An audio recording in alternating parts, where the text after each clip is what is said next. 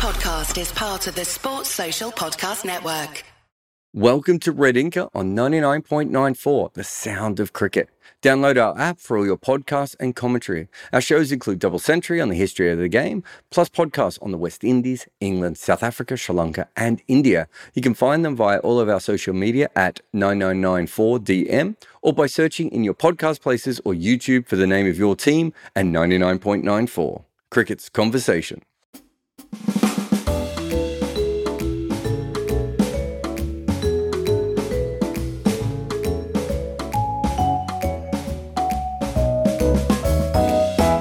Welcome to the Wagon Wheel Podcast. I'm your host, Jarrod Kimber, and this show is part of the 99.94 network.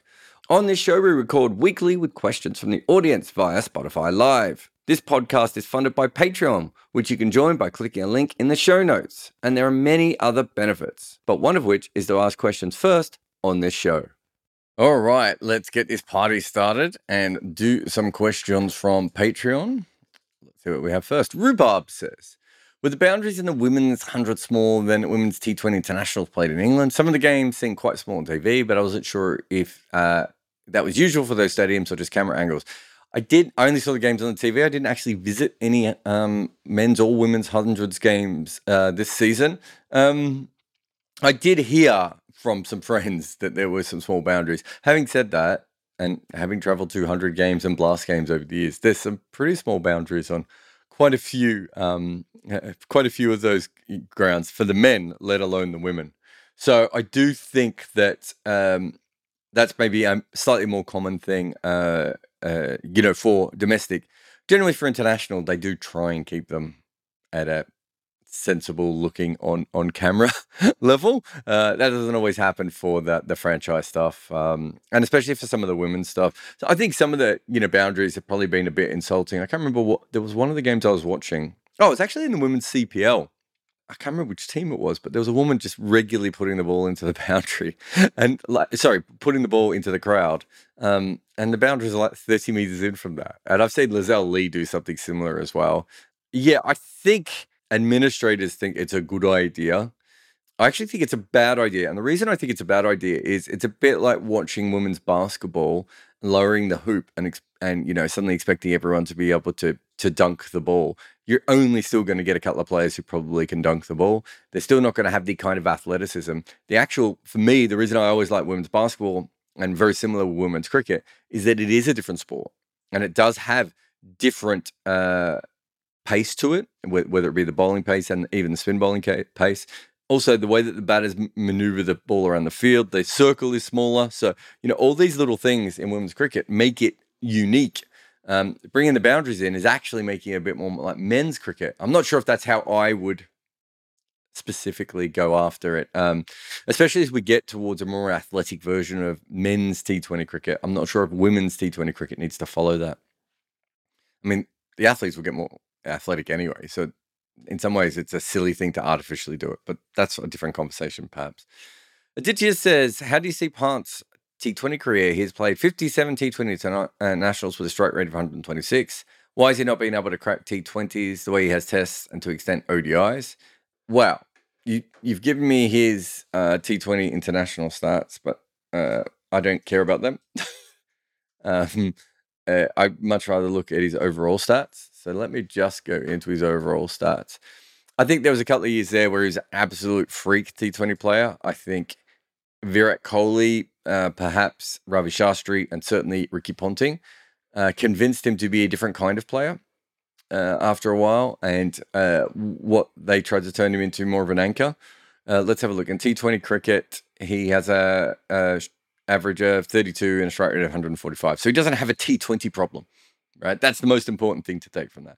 That he hasn't done well for India is a really interesting thing because you look at those numbers and you go, well, wait a minute. If he is that good at T20 cricket, why is that not translating? And I wonder if how many of those, uh, and you'd have to go through it, you know, maybe perhaps year by year to give you a really good um, answer there. But Rishabh Pant is an automatic um, player uh, in in India's best eleven for me in T Twenty cricket. But then when he plays for India, I don't think he's been playing the way that he should be playing. And I think I could say the same for him at Delhi over the last couple of years as well. I think there was certainly a point where he was completely off the chain and he was playing the way that I thought best suited his skills. Uh, the way that he can disrupt what bowlers do means there isn't really many options for you to bowl to him. Um, I think he's a more talented version of Nicholas Pooran. Um, and so he doesn't have, and, I think Nicholas Pooran's really talented as well, but I think Rishabh Pant's just a little bit better than him. I'm not really sure how you how you can uh, get on top of him, and yet he kind of gets on top of himself. Um, so yeah, I, I I don't think he's a bad T20 player. I think he's been bad for India, which is a different thing, and I think that goes into what roles they've been giving him. The, the, the strike rate is ridiculous, right? Why is he striking at 20 um, slower? Well, it's probably, even less than that, right? He's probably striking at what, 20, 25 slower when he's playing for India than he is domestically. And most of his domestic T20 cricket is going to be in the IPL, which is of the same level of internationals. Maybe not quite the high heights, but overall, you know, a very high level. Um, uh, uh, you know, and you, your average international game now is probably no stronger than an IPL game. So it doesn't make any sense at all um, to see that. So I would say that that has something to do with the way that he's been managed, and it goes back into you know something I've talked about probably heaps of times on this podcast before. Is I really do believe that they have an anchor issue within Indian cricket. Um, I still think they're thinking about these things in a very old-fashioned way, and I think you can find other players who can be anchors. You know, that Rishabh be Rishabh um, is probably the way that you would want this to go. Christopher says, uh, Your knowledge on history always impresses me. Well, I'm glad I read that part out, Christopher. Uh, if you were to do a quiz to name all the Test cricketers and histories who and had 24 hours to do it, how many do you think you could name? Uh, I think there's 3,109 previous players. That's Christopher's question, by the way, not mine. Um, I don't know. It's that's a really interesting one. I think there's probably black spots. Um, I'm not a great person of the maybe 50s, early 60s. Um, probably pretty good on maybe early 1900s. Probably pretty good on 1930s. Um, I'm trying to think what other eras. And then afterwards, I think after the 70s, um, there's so many cricketers that it probably becomes a problem. Um, but yeah, I have done some cricket trivia before uh, and done quite well in it in an audience of other people who, uh, you know, were cricket fans.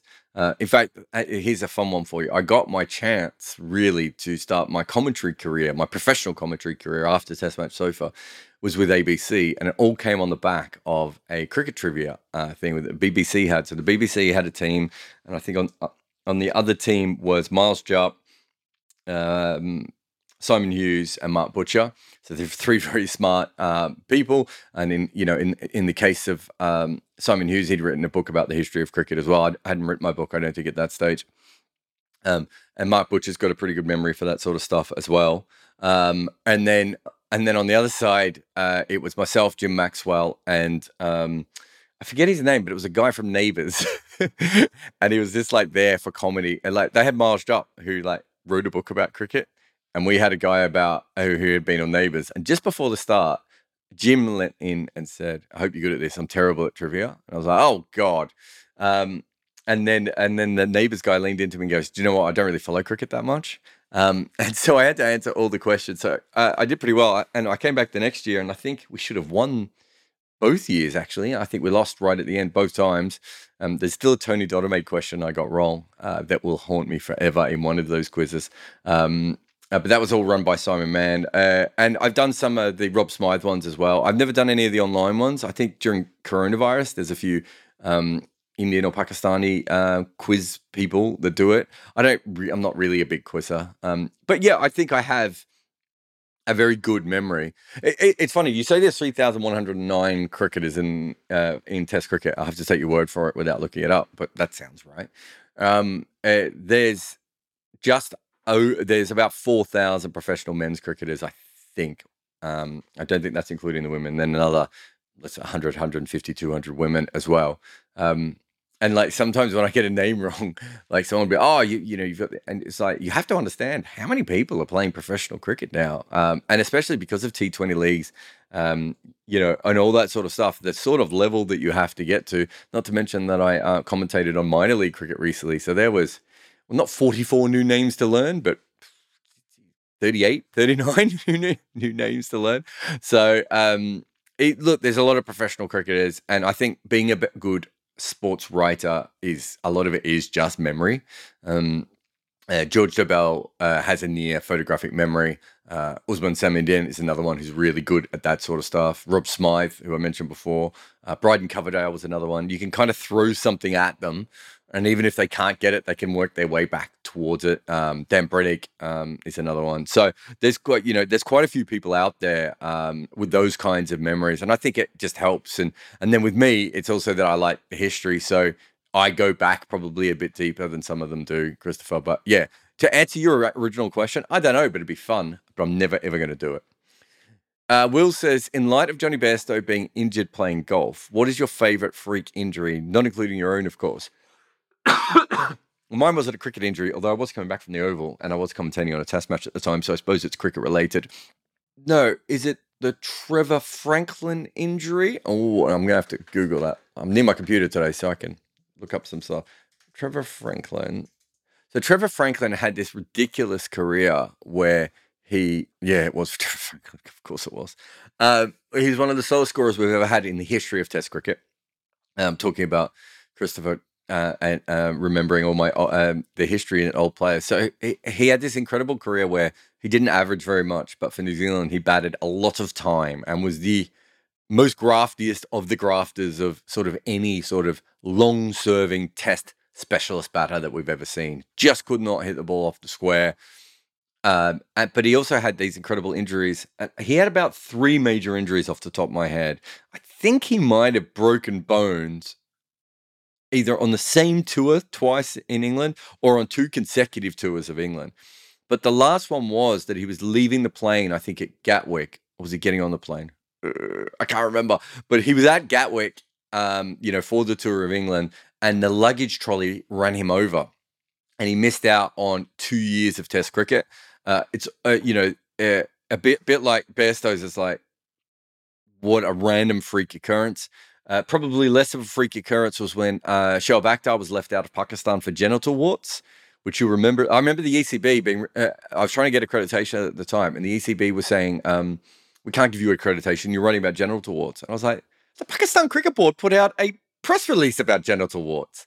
Um, so that was certainly another one. Was it Brad Hodge who injured himself um, putting his trousers on before a test? Uh, actually, it wasn't before a test, was it? It was before a T20 because Luke Pommersbach played.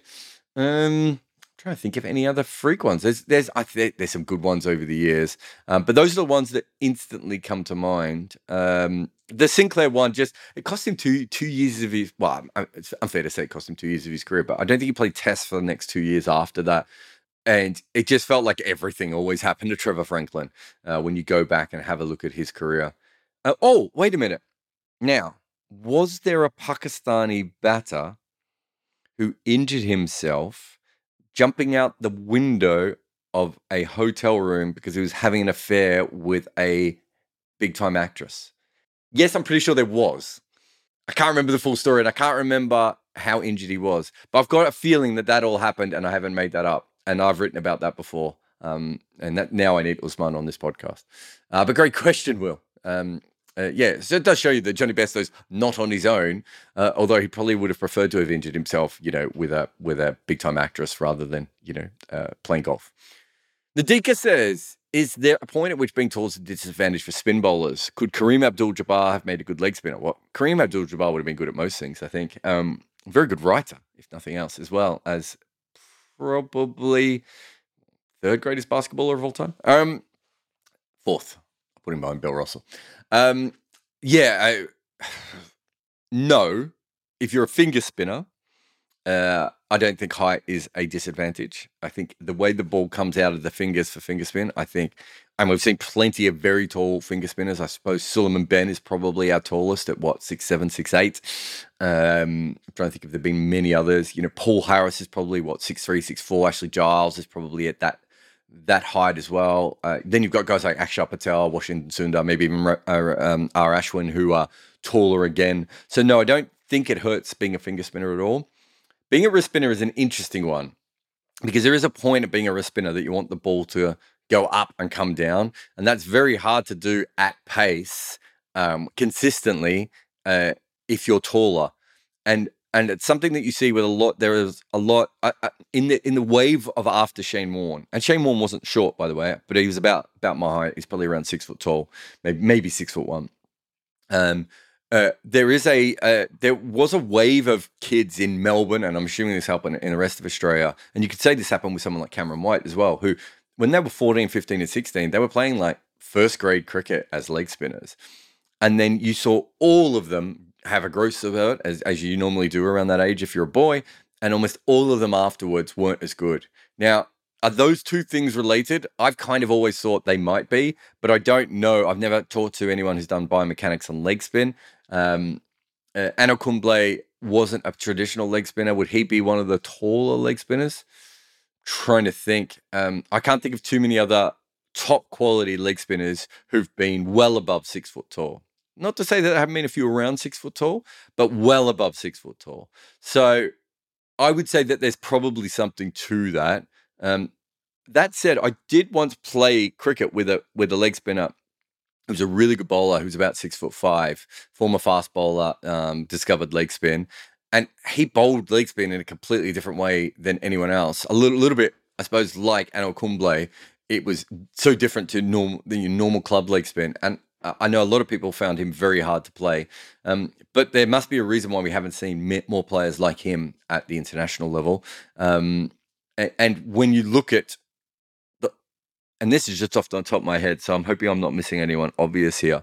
Um, but when you look at um, Cameron uh, White and Anil Kumble, they didn't spin it a lot and they were both, uh, you know, taller with long arms, uh, type of bowlers. So I do wonder if there is something there to be said for that. But finger spin, I don't think that's as much the case at all. And in fact, you know, you watch Rahkeem Cornwall bowl. So what's Rahkeem? Probably six six six seven, and his height is a huge advantage. A huge advantage when he bowls. Um, you know, and his action isn't as tight as it should be sometimes. And you know, there are little things within it where you just go, uh, you know, I, w- I wish he was a bit smoother but he can get away with some of those things because of, because of the height that he delivers from. Um, so I do think um, that is fair. James says, "Is Paddy Shivalkar the best Indian player not to play a test since India started playing tests? Could he be the best spinner anywhere not to play a test? Best spinner anywhere to not play a test? I'm trying to think if there's any other spinners that haven't played a test that would be considered better it's a really good question, James. I can't think any of any off the top of my head. As far as India go, I kind of feel like he's probably not the best Indian player not to play a test in that we know how limited the talent pool was of Indian cricket even 20 years ago. So if you're looking on, you know, on the sort of the South African model of not picking from all their players uh, available, then he's probably not. If you're looking at players at the top level, I can't think of any players better than him from India that never played a test? Yeah, that's, it's a really good question. Spinner one, I feel, feel that there's a really obvious one with the spinner, someone who just didn't get a go, but maybe that's not the case. Yeah, spinner. I mean, one of the interesting ones, James, would have been if a spinner would have been a South African spinner in the 70s due to apartheid. Um, uh, so Trakos, I suppose, is it, um, but obviously does go on to play Test cricket, and I'm not sure he was a better bowler than Paddy Shivalkar, and that's the thing that they don't didn't they weren't really producing as many top quality spinners in that era. They had before, especially before the war. Yeah, that's a really good question. I, I, I don't I can't think of any off the top of my head. You know, there's no obvious Jamie Siddons is maybe you know, but there's probably a lot of like Glenn Chappell level players, or you know, like every country I suppose every country doesn't have that though. A lot of countries do fast track talent. I can't think of any to uh, at the moment. He would be at the top of my list, but uh, you know, if I was to think about it further, maybe I could come up with someone else. Cam says you touched on it last week, but its current focus uh, that the BPL has on overseas players misguided. A casual fan that you're trying to entice, my wife, not my wife, Cam's wife, uh, has probably never heard of Faf or Dre Russ or DJ Bravo, but has heard of Steve Smith, Mitchell Starc, and Nathan Lyon. Is there another angle that not going for that I'm I'm not thinking of? Yeah, I think. Yeah, I did touch on it last week. I suppose what I was, and I might have done a video on it recently as well, Cam. But I suppose what I was trying to say at a certain point is, does it matter to a casual fan that it's not the best players in the world, right? A casual fan isn't like, well, I'm not going to watch this. What I'm going to do is stay up till 11 o'clock at night in four months' time or three, two months' time and watch the IPL, right? Because that's a better quality league. I don't think that's how casual fans work. I think the way that casual fans work is, oh, there's cricket and it's on prime time, and oh, cool, uh, okay, yep, there's a few players here. So I think you ver- uh, for me, and I, I said this when they started it, and it's funny. I think I got a lot of the early things with the Big Bash wrong, and a few of them very right. And one of the ones that I got very right was by putting it in the middle of the summer, what that actually allowed for was them to cash in on an area that was already popular for Australian cricket. Great. The problem is that that's also when they're going to want to play international cricket, which means their international players aren't available for their local competition. So David Warner doesn't play Big Bash, right? What a waste. So David Warner does play IPL and and CPL and other leagues around the world, but not Big Bash. That's that's where casual fans, I think, would be more interested. As you said, maybe Dre Russ, Faf du or DJ Bravo. Just you know, you have to be a cricket fan, I think, to know who those people are. M- maybe Dre Russ is the sort of player, or AB de is the sort of player to, to, slightly poke their head through that, but probably not. Um, maybe Ben Stokes, right? The, but there aren't many uh, players like that. You know, Virat Kohli, Ben Stokes, those sorts of people. So, so yeah. So when you're thinking about it, so what are you trying to do? So what they're trying to do with the Big Bash is they're trying to have this major tournament where your your major players aren't available and major overseas players aren't available and it's still working. So why are you focusing on that rather than focusing on what you should be working on, which is okay, it's the Spanish basketball league rather than the NBA, right? The Spanish basketball league still likes having good players around, but they don't. They're not trying to poach people um, from from bigger leagues, um, well, from the NBA, if you know what I mean. Um, and they also understand their place in it, and they also understand that the best Spanish players probably won't play in it. So once you did that big conflict where you had the international cricket and Big Bash, either what two things either happen. One, international cricket gets moved away from that, which is possible, which would help the Big Bash uh, with local audiences, I would think. Or you understand that you can actually double dip, right? And how do you double dip? You play the international cricket, you make your fortunes off the, uh, that, and you play your Big Bash at the same time. But you're aware that your Big Bash is never going to be absolutely the top quality that it should be as far as internationals and locals go. But you work on other things. Maybe it becomes the the you know the best fantasy league maybe it becomes the most uh, statistical league maybe it becomes the best you know league for families which is something they've already on their way whatever that may be right and and i think that's probably what they should be thinking about a little bit more. I i, I don't know. I haven't I haven't been out the big bash or worked in the big bash for a long time.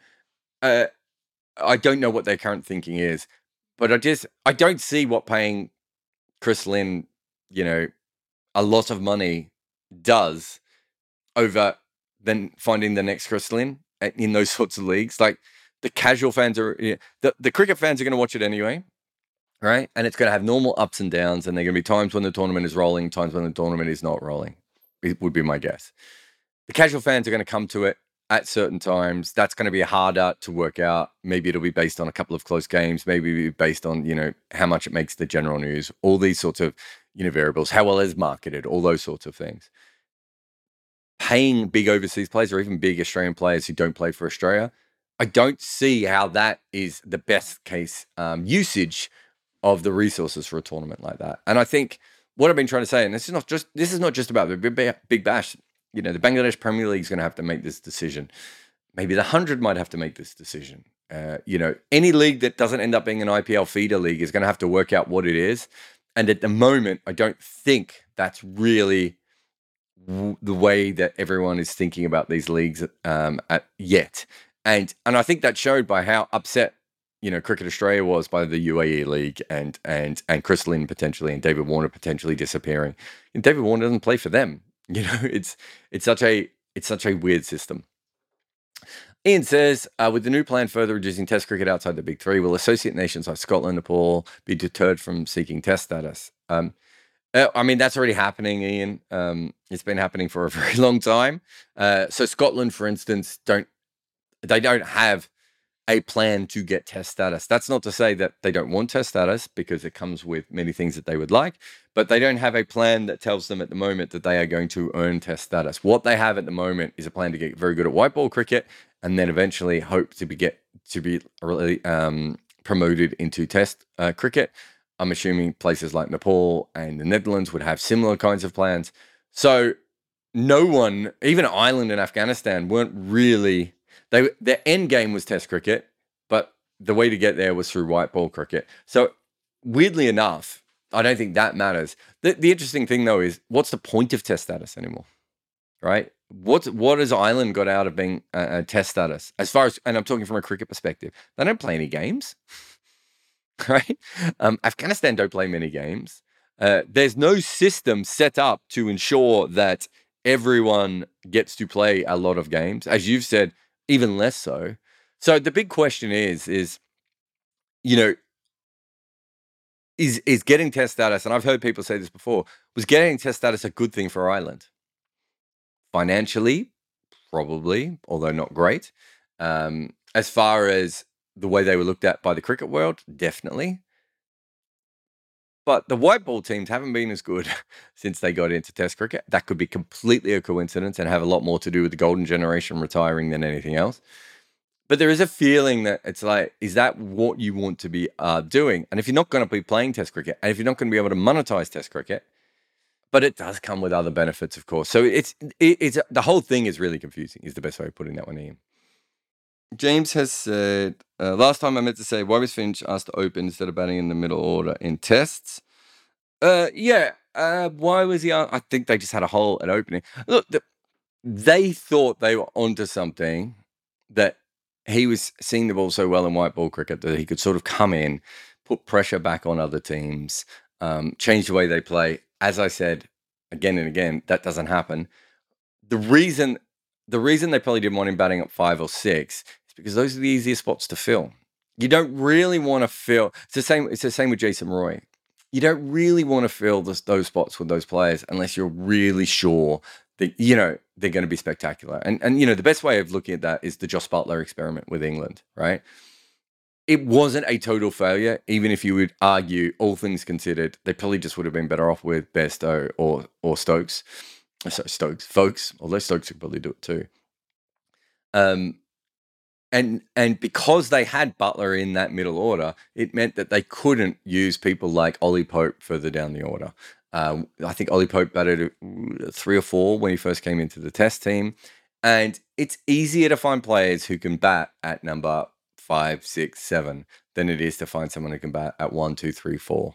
And so I think in that particular situation, they thought that was something that could help. I think the other thing with Finch specifically there, Josh, was that they believed that that was what he was good at in white ball cricket.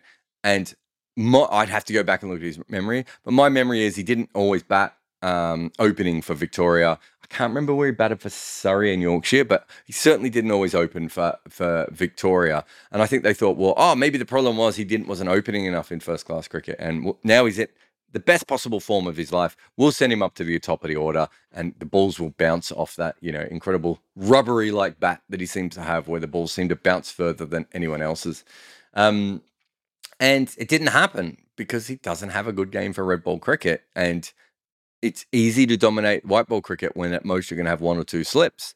Uh, it's easy to dominate white ball cricket when you can hit at four or six and there's going to be an instant bowling change, uh, that there's fielding restrictions. Uh, it's more of a, white ball cricket is more of a, um, trying to think of the correct word, more of a formula. So once you get that formula, that's fine. Whereas Test cricket doesn't really have a formula like that. And that's why you see players who are very good in white ball cricket sometimes struggle to work out how to pace their innings and where to play their shots and you know what to do next because there's no obvious thing to do whereas in white ball cricket usually there is.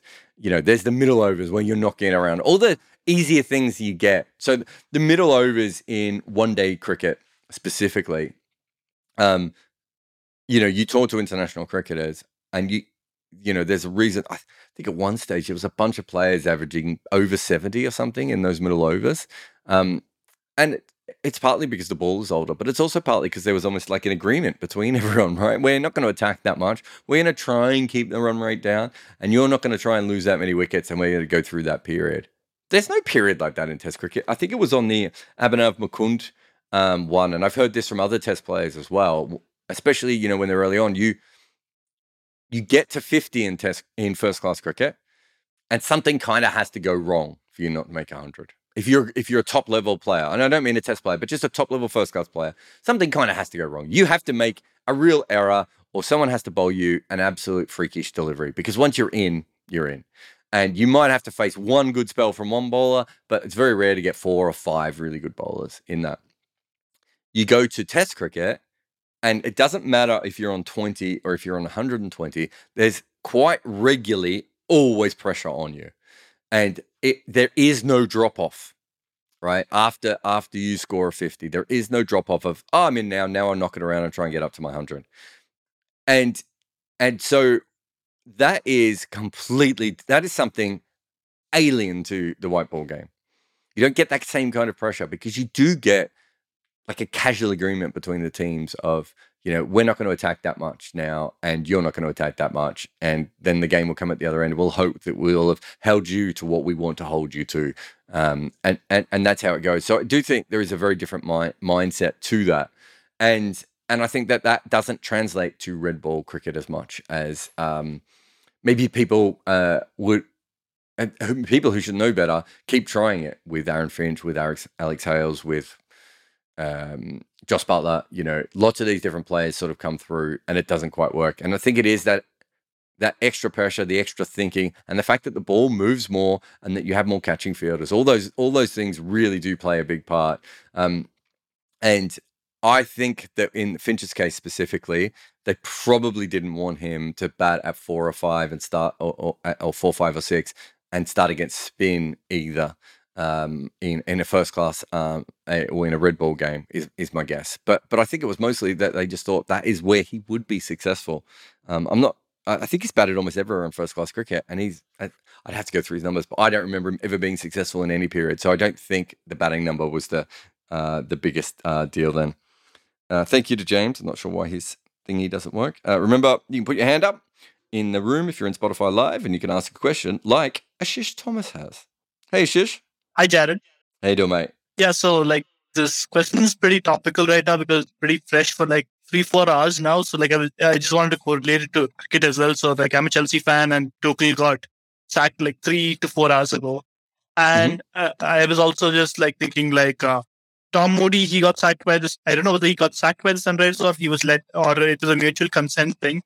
And uh, Brian Lara was appointed as a new coach. I was just wondering like, uh, do I mean, do coaches don't play that big of a role in cricket, and do does their absence, I mean, or their leaving not create as much as a wave as football or basketball coaches do? I mean, it's different. Uh, it's certainly different than basketball coaching. That's probably one sport that is really coach driven. Um, no, I mean, coaches. I mean, I mean, we just seen England you'd have to say that a complete change of their game plan. Although I would say this, you don't see that many coaches make the kind of game plan changes that McCullum has, which probably why we don't always see that. But certainly that was an impact, right? Um, yep, yep. Uh, yeah, I, I. It's funny you say that because I felt that the Lara thing was a bit of a uh, football like uh, well, the Moody thing was a bit of a football like thing, slash into the Lara uh, thing. Look, there's huge problems at the Sunrisers. I think we all know that. The whole David Warner thing, um, management there, their decision making, putting Kane Williamson on that contract. Just, I, I find it hard. And well, I'm pretty sure that, that a lot of that wasn't Tom Moody. So if you're sacking the coach and you're as a management group and as a ownership group, making a lot of bad decisions around him. What do you expect the coach to do um, at, at a certain point? Uh, and especially the parallels, uh, thinking like the success that Moody had and like the way that like he won them their only, I mean, in mm-hmm. the guise of Sunrise, he won them their only IPL title and all that. So I'm just looking at it from that perspective as well. If you compare no, it right. to as well, he won the Champions League as well. Yeah, I have. Uh, Tom Moody's a really interesting coach because I would say that overall his record doesn't look that spectacular, and yet he's almost linked to every big job ever.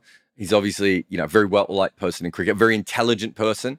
Um, you know, I don't know him particularly well, but you know, brief chats with him, and you know, having listened to him when he had that podcast with Ian Bishop and Freddie Wilde, um, and you know, uh, less so in commentary, but more so in discussion. You you really do get to see that Tom Moody is is an intelligent person, and I can see why he comes across well in interviews. But I don't know what his win loss ratio is in in in T Twenty cricket, and I'd be interested. He's had he's had the, the IPL trophy, and he's had the um, did he win a World Cup with Sri Lanka or did he make the final? I've always confused at which who was coach. It's hard enough to tell who was coaching Sri Lanka, but he had some success, I think, with Sri Lanka as well.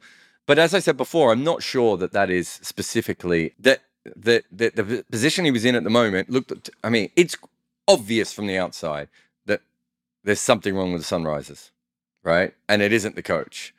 And so to get rid of the coach, if that feels like a football decision, but the more football decision is Brian Lara, right? So Yep. Yeah.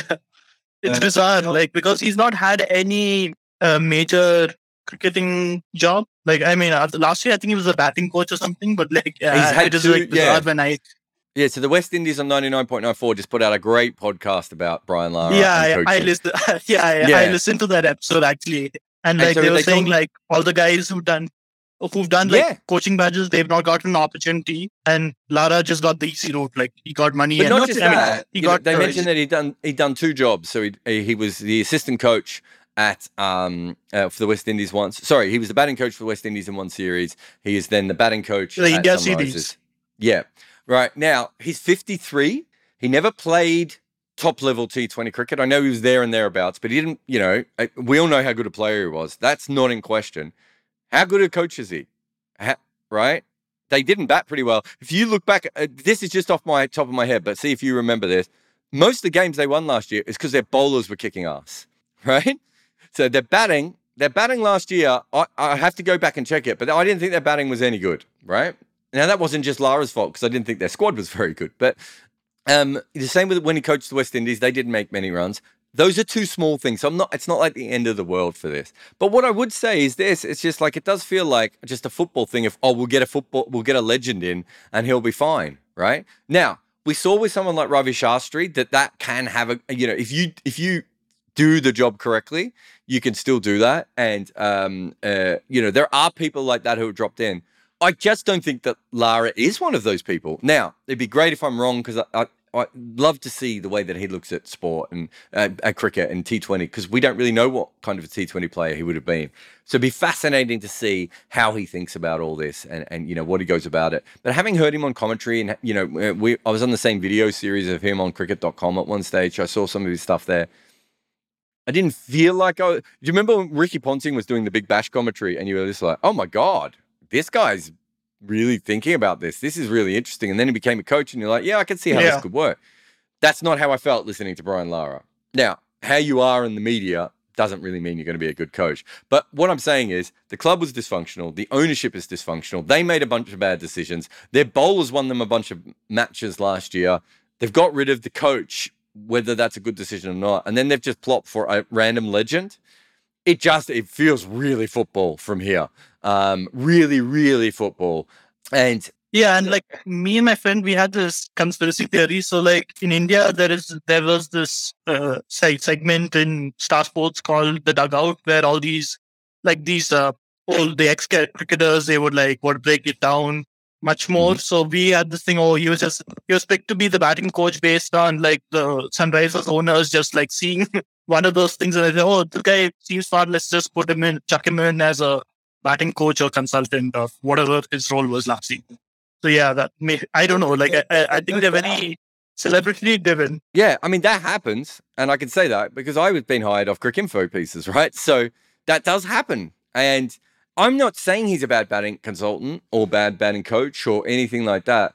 There's a big difference between that job though and running an IPL franchise, and I think me and Santoki will probably do an episode on it soon and talking about all the different things in in coaching uh, a franchise, and it's something that you know I was involved with the Melbourne Stars going to get a new coach, so I've actually done um a, a, what would you call it um a coaching headhunting guy. A, ch- a coaching search, right? Yeah, so I was there for that. Uh, I've talked to you know I, as general manager, I had to, you know, do a report on Brad Hodge's coaching when, when we are at St. Lucia.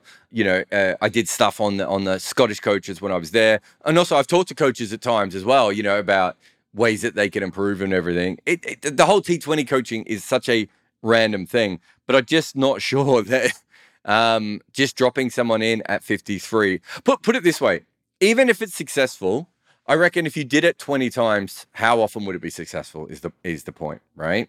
So let's say Shastri is successful.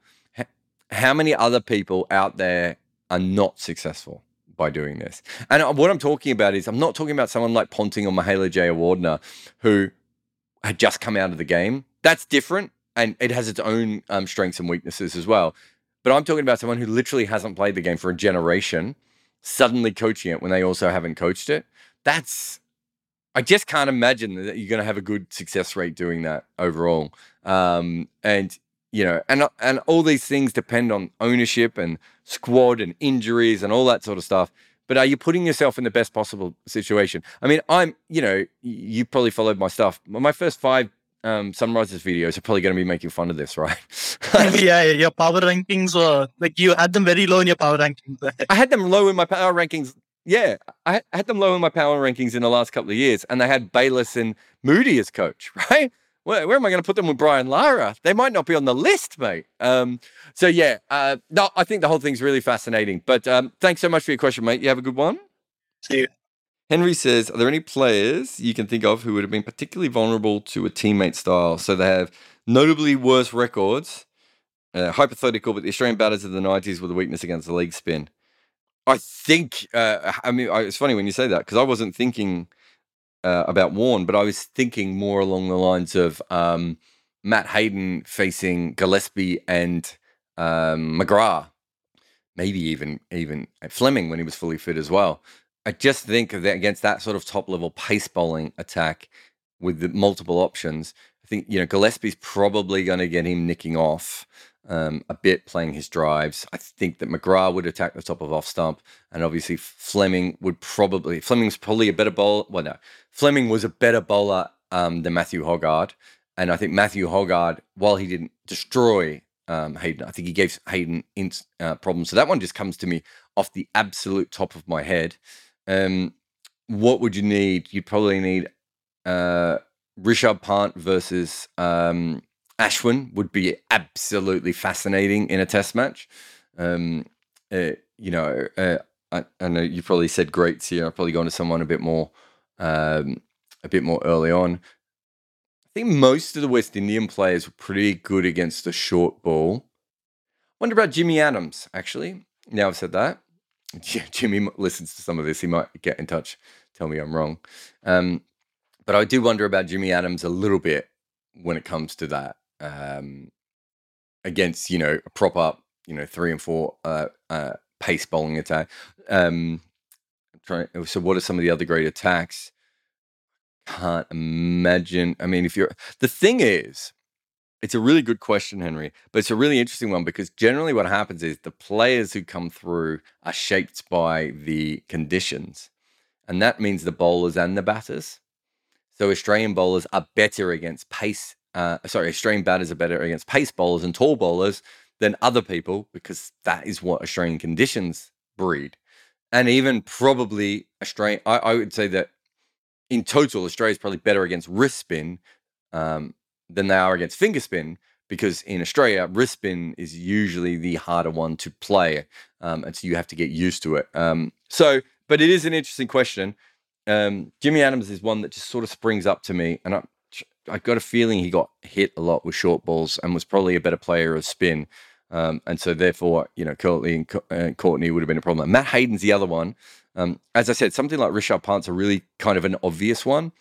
I remember watching a lot of Shane Warne bowling to uh, Mark Waugh. I think he might have made a hundred or a couple of hundreds at the MCG um, in Shield games um, and, and seeing a lot of that. That was a fascinating contest. But it wasn't that Mark Waugh had a weakness. It was just fascinating because you were kind of watching a test match contest, not in a test.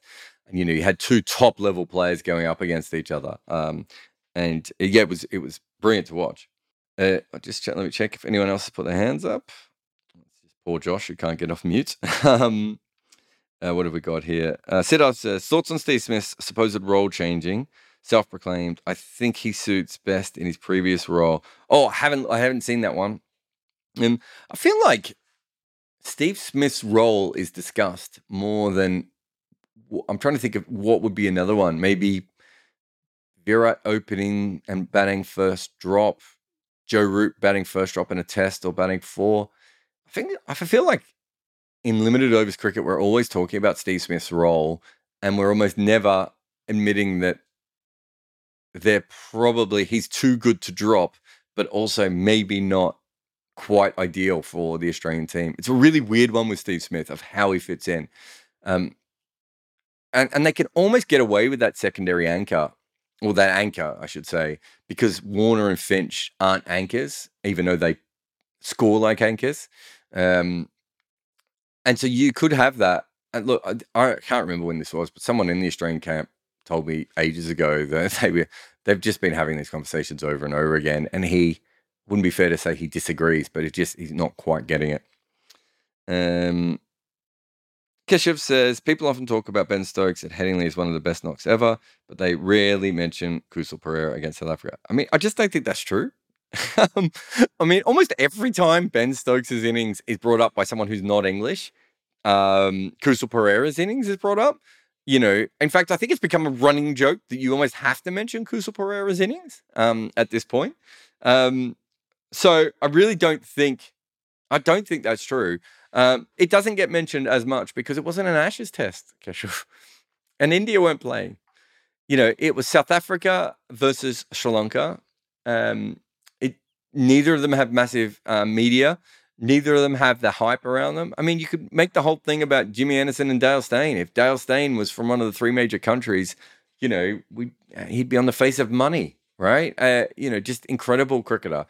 But I really, when people say that, I just don't think that's true about the Ben Stokes one. Um, I mean, my my great my my um my running joke, and you can see it, I've written it a bunch of times, is that Ben Stokes might have played uh, the best innings of all time or the second best innings of that year.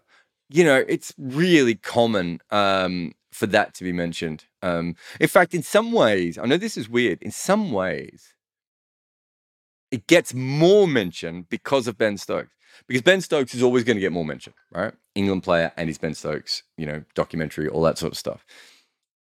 And so, on top of that, then what you have is a situation where Ben Stokes is um, always in the conversation, and because of that, a lot of people will feel the need to talk about, um, you know, uh, Kusal's innings. Whereas I wonder if he'd made it four years before, and it started to die down whether that would be the case. I don't know, but I, I do find that interesting. So I don't quite um, agree on that.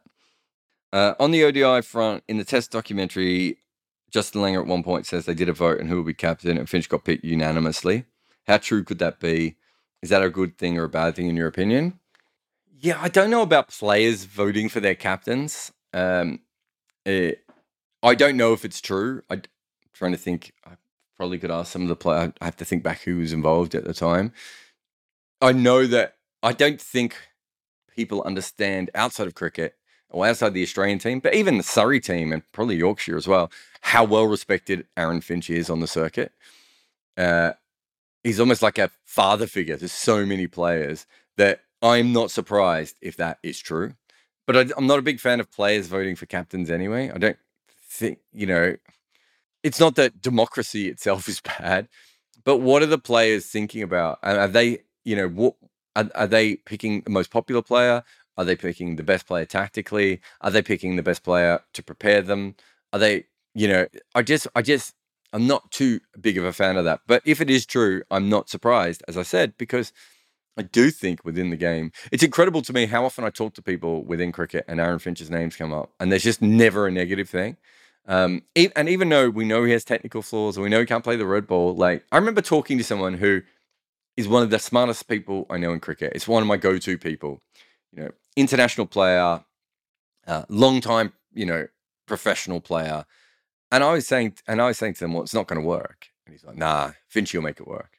And I was like, really? Because he's never made it work before. So why would he say? And he's like, oh no, you got you got to understand what he's like. See, people just have this belief in him, um, and he's so level headed, and you know. Uh, it, going back to little things like the Sunil Narine decision and all those sorts of things, he, I just think he, he, it may it doesn't come across in the press as well, um, and he's not that sort of person to probably sell himself.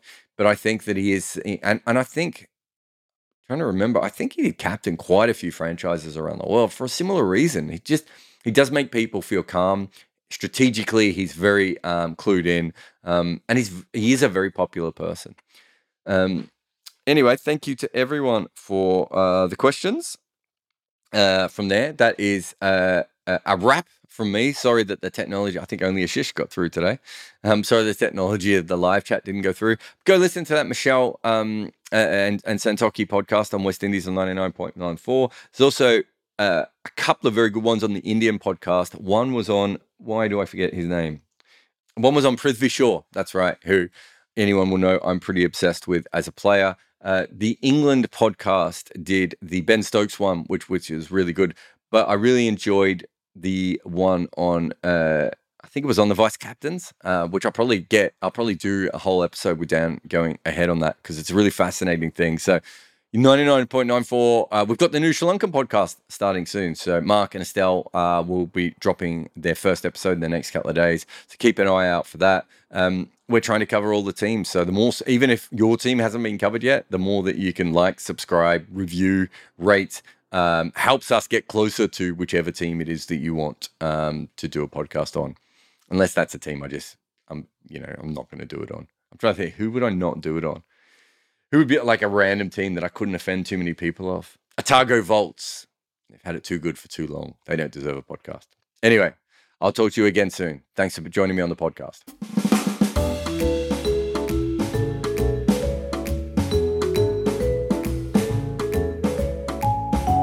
Thanks for listening to Wagon Wheel on 99.94. Remember to download our app or just search for West Indies, India, England, South Africa, and Sri Lanka with the search term 99.94 where you find podcasts or on YouTube.